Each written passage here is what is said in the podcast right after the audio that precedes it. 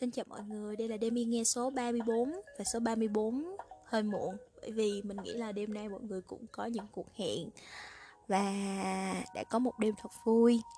Mình biết hôm nay là ngày gì và phải chúc những nữ thính giả của Demi nghe điều gì. Tuy nhiên là mình muốn dành tặng lời chúc cho 363 ngày còn lại của các thính giả.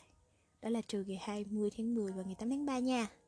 Đó là mình muốn chúc các bạn sẽ luôn được là chính mình. Yêu người mình yêu, làm điều mình thích. Và không phải vì bất kỳ điều gì mình không muốn mà phải chọn lựa sự hy sinh.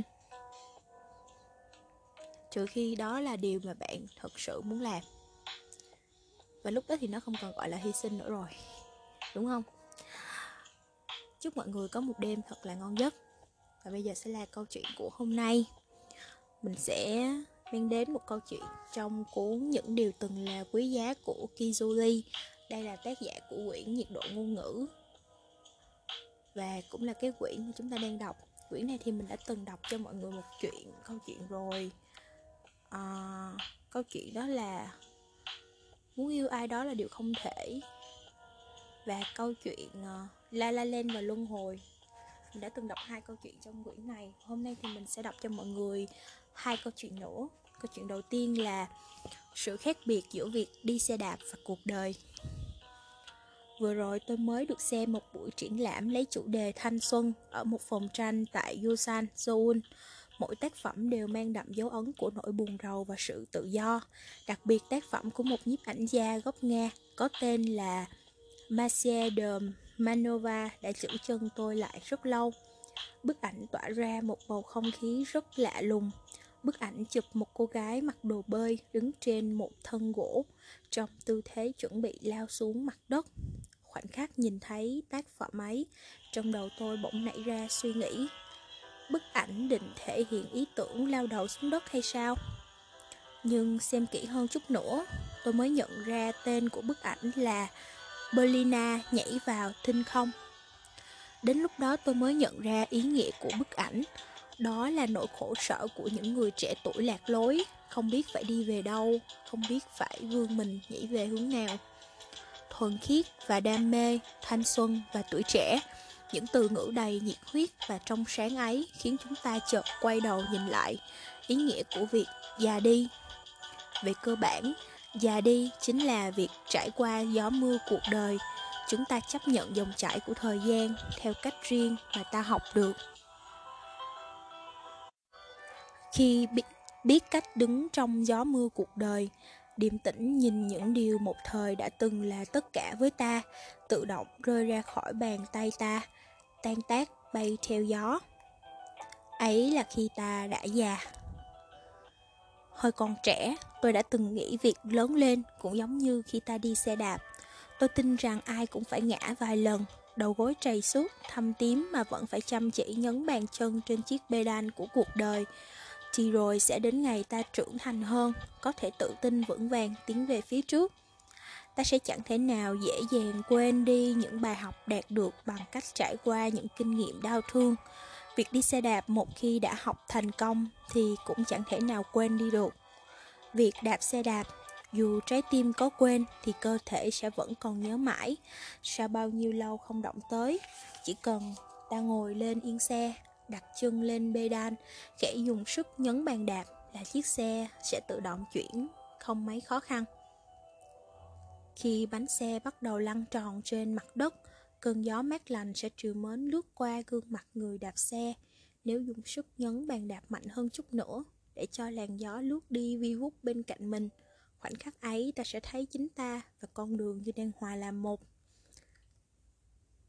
Có lẽ bởi vì thế mà tiểu thuyết gia Kim Moon đã đặt tên cho chiếc xe đạp của mình là Phong Luân, bánh xe gió. Thế nhưng đến khi thực sự phải đặt chân vào thế giới này, những suy nghĩ của tôi về xe đạp và cuộc đời lập tức sụp đổ dễ dàng như trở bàn tay. Sau khi tốt nghiệp đại học, và một ngày nào đó trong suốt hơn một năm trời không thi đổ được vào một tòa soạn báo nào, tôi phát hiện ra một chiếc xe đạp bị bỏ lại suốt nhiều tháng trời trong bãi giữ xe. Tôi phủi lớp bụi dày trên yên xe và thử nhấn bàn đạp. những chiếc xe này để đi từ nhà đến thư viện chắc là vẫn tốt.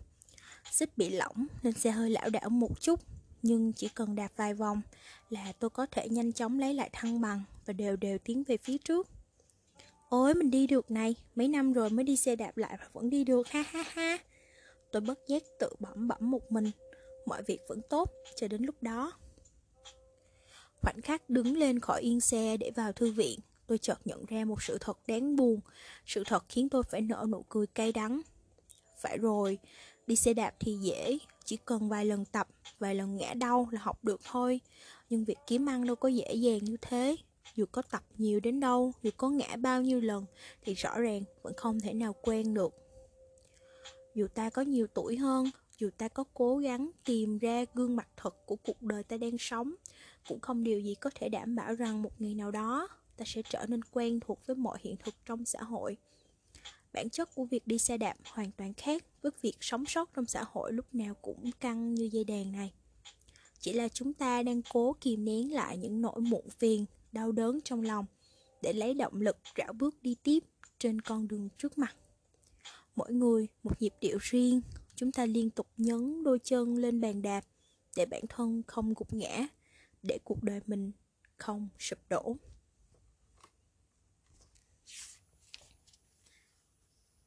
Câu chuyện số 2 Lựa chọn và lý do cuộc đời không chỉ là hành động nhặt ra một vài lựa chọn trong số rất nhiều những lựa chọn bày sẵn trước mắt tôi cho rằng lựa chọn đúng đắn nhất là khi ta không lưu luyến những điều gì mình không lựa chọn.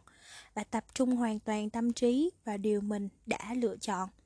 Lựa chọn không phải chỉ là một điểm trên trang giấy trắng cuộc đời, mà là một tuyến đường mà ta đã dày công vạch ra. Tuy nhiên, khi vẽ ra con đường mang tên lựa chọn, những căn cứ và lý do để biến con đường ấy trở thành chiếc la bàn dẫn hướng cho ta lại không hề tỉ mỉ, rõ ràng như ta tưởng. Ta thường hay lớn tiếng nói tôi chọn vì có lý do chính đáng cả đấy. Thế nhưng sau một khoảng thời gian nhất định, khi đã bình tâm suy nghĩ kỹ, nhiều khi ta lại thấy thực ra lựa chọn của mình cũng chẳng vì lý do gì to cát cả. Có điều, khi ta hạ quyết tâm là một điều gì đó, khi chẳng có lấy một lý do cụ thể, mà lý do lại tìm đến sau khi ta đã đưa ra quyết định. Thậm chí, khi đưa ra một quyết định điều đó, điều chúng ta còn chăm chỉ đi tìm lý do hơn là tập trung tâm trí vào lựa chọn của mình. Để sau này ta có thể biến lựa chọn của mình trở nên hợp lý để tạo sẵn ra những lời biện minh, những lý do bào chữa nếu lỡ có chuyện gì không như ý muốn.